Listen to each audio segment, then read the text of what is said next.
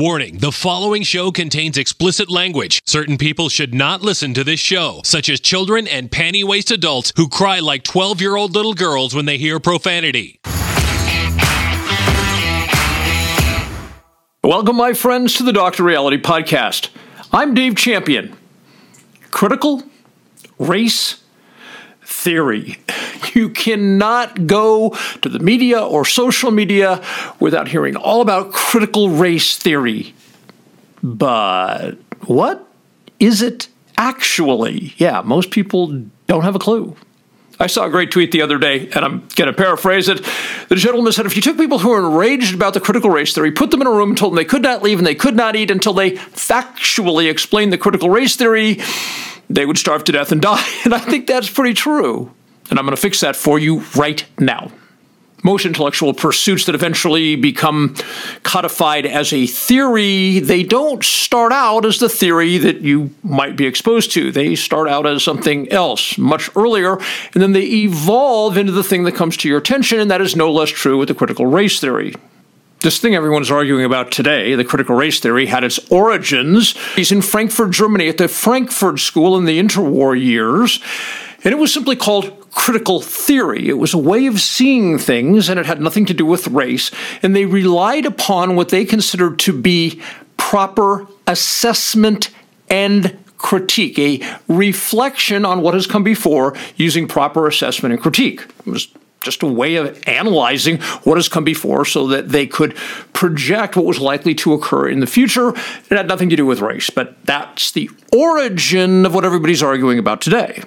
The critical theory was adopted in the 1970s to apply to something which became known as critical legal theory. I want to read you a description of that.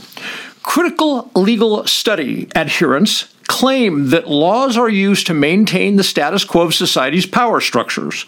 It is also held that the law is a codified form of society's biases against marginalized groups. So, marginalized groups. You might imagine then that the people who pioneered critical legal studies were just a bunch of various minorities, right? Well, you'd actually be wrong. Every single person who was involved in the early days of critical legal theory, critical legal studies, however you want to refer to that, yeah, it was exclusively white. It should already be apparent by what we've already discussed so far, but I want to just say this to get it up on the table. The, tr- the word critical, as in critical race theory, I think because most people don't know anything we just talked about, they think critical means criticism, which is one of the several definitions of critical. It's just not the one applicable to the critical race theory. The definition that applies to critical race theory is involving skillful judgment as to truth, merit, etc. An example of usage is critical analysis. So we started with critical theory back in Germany in the interwar years.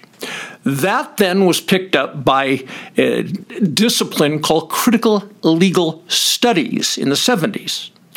A branch of critical legal studies began the what we now call the critical race theory, which, just like critical legal studies, was isolated to solely the legal profession. So if you go back to the 1970s, critical race theory, which had not really been coined quite yet, if you go back to the people who were discussing what we now call the critical race theory back in the 1970s, it was lawyers.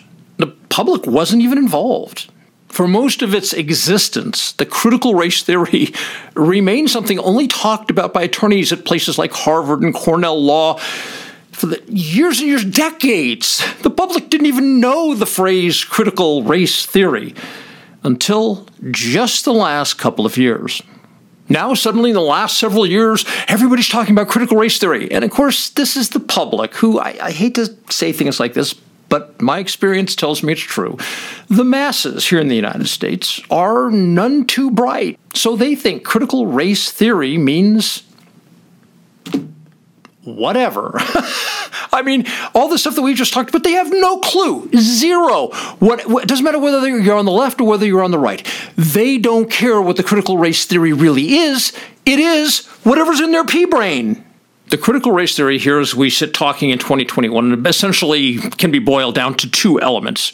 If you believe these elements exist, what to do about them is a whole other discussion we're not going to get into today, but I just want to share with you the two elements that define the critical race theory. Number one, the critical race theory sees racism as systemic and institutional rather than just a collection of individual prejudices.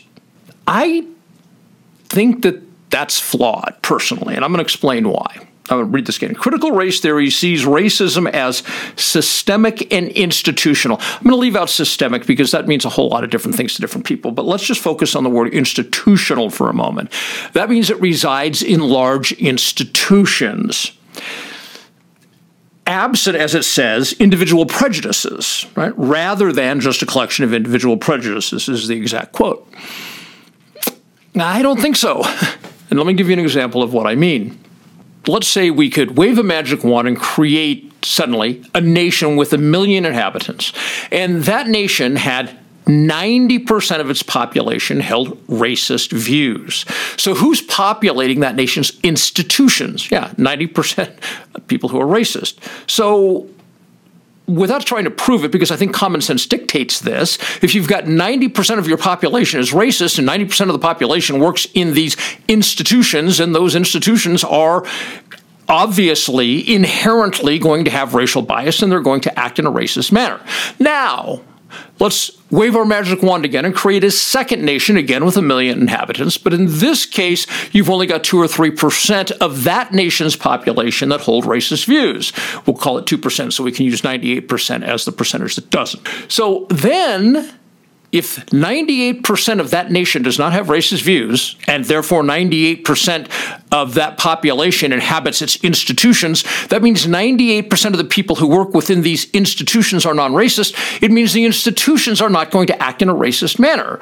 So it's not, you can't just say things like systemic and institutional, because it does ultimately come down to what percentage of your population actually not what they say out loud, actually here in their brain holds racist views. It absolutely informs you how your institutions are going to act. Element number two merely making laws colorblind on paper may not be enough to make the application of the law colorblind. In other words, the critical race theory contends that colorblind laws can be applied in a racially discriminatory way. I don't see how anyone could deny that element number two is factual, especially when we have the admissions of the gentleman who was probably the primary mover and shaker for creating the war on drugs. John Ehrlichman was Richard Nixon's chief domestic advisor. He was basically the architect of the war on drugs. And several years ago, he was interviewed by an author, and he made the following statement about the war on drugs. Quote, you want to know what this was really all about? The Nixon campaign in 1968 and the Nixon White House after that had two enemies the anti war left and black people. You understand what I'm saying? We knew we couldn't make it illegal to be either against the war or black. But by getting the public to associate the hippies with marijuana and blacks with heroin, and then criminalize both heavily, we could disrupt those communities, we could arrest those leaders, raid their homes, break up their meetings, and vilify them night after night on the evening news. Did we know we were lying about the drugs? Of course we did. Close quote. The war on drugs is perhaps the quintessential example of statutes that are on their face race neutral, but were used for decades to go after and silence minorities. So clearly, the critical race theory is correct that statutes that are indeed race neutral can be misapplied to go after minorities.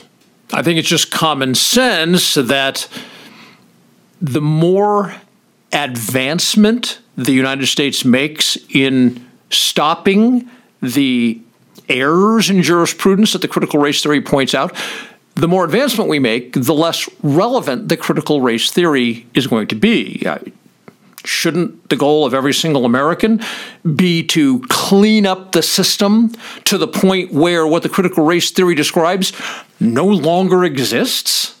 So, where does all the strife, the political contention, the clickbait by the news media, where does all this strife come from concerning the critical race theory? We've gone through the elements and certainly seems to be factual. Ehrlichman certainly confirmed it. I think the first reason for all the strife and the apparent pushback by a certain element of society is their ignorance. They have no idea what it means.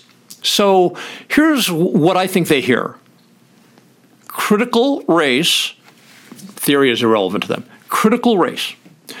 How they interpret that is, well, Martha, you know what them that that's lib speak for all of us white people are evil. I, I, really think that's kind of how they perceive it. Critical, they don't see it as the critique or analysis that we talked about earlier on in the presentation, which is the factual origins. They don't see it as that way. They see critical as in, I'm criticizing, and then they see race. So I'm criticizing the white race. as nutty as that is, I think that's really how these people who are just just angry as hell about the critical race theory, I think that's how they see it. Like I said, ignorance, mass ignorance. I think the second reason for all the angst and the angry pushback, oh, we saw that article just about a week ago about some school board meeting erupting and going insane over the critical race theory, total bonehead stuff. Okay. So I think the pushback, number one, is the ignorance we just talked about in point one. They really think it means criticizing white people. And so obviously, white parents, if they in their ignorance, they think it's criticizing white people. Yeah, they, I can understand why white parents wouldn't want their little white darlings educated to believe, you know, white people are the white devils. I, I get that, but of course, it's not about that. But here's my thinking of critical race theory as being presented in schools. Okay, schools have all different levels, right? So we have to go back to the fact that the critical race theory came from the critical theory from the Frankfurt School. Then it was critical legal studies. Then it became the critical race theory. All of that within the construct of the legal profession. We're talking about back in the 70s when the critical legal theory first started to uh, take on its current contours it was a bunch of attorneys sitting around discussing misapplication, uh, whether it's accidental or intentional is a different subject, misapplication of law by which to target minorities. There's a bunch of attorneys discussing how to improve the situation. So here's my view. Something that was discussed by people at places like Harvard and Cornell has no place in K through 12. I have no problem with anybody on the planet, most especially any Americans, learning about the critical race theory. Learn on. You know, the, the more knowledge we have in our head, we can decide whether we like something, don't like something, accept it, reject it, think it has merit, don't have merit. So learning is not a problem, right? I think these parents, though, when it comes to like K through 12, they see that the system is trying to brainwash their white kids to believe their white parents are white devils. Okay. So my thing is, it doesn't even belong in K through 12. I don't, I don't care what race you are. Something being discussed by the elites of the legal profession at Harvard and Cornell doesn't belong in K through 12. You want to teach it? Teach it at college, teach it at universities, teach it where it belongs, not K through 12. So, if you hung with me through this entire presentation, you now are not one of these boneheads who have no understanding of what critical race theory is and completely make up in their own minds whatever the hell they want it to mean. You now understand where it came from, how it evolved, and what it actually is today. You've seen examples of it play out in the real world that I've shared with you here. So, you have a better understanding. So, I hope this has been very helpful for you. If you'd like to get this kind of clarity on various other subjects, may I encourage you to go to drreality.news. Pick yourself up a copy of Income Tax Shattering the Myths.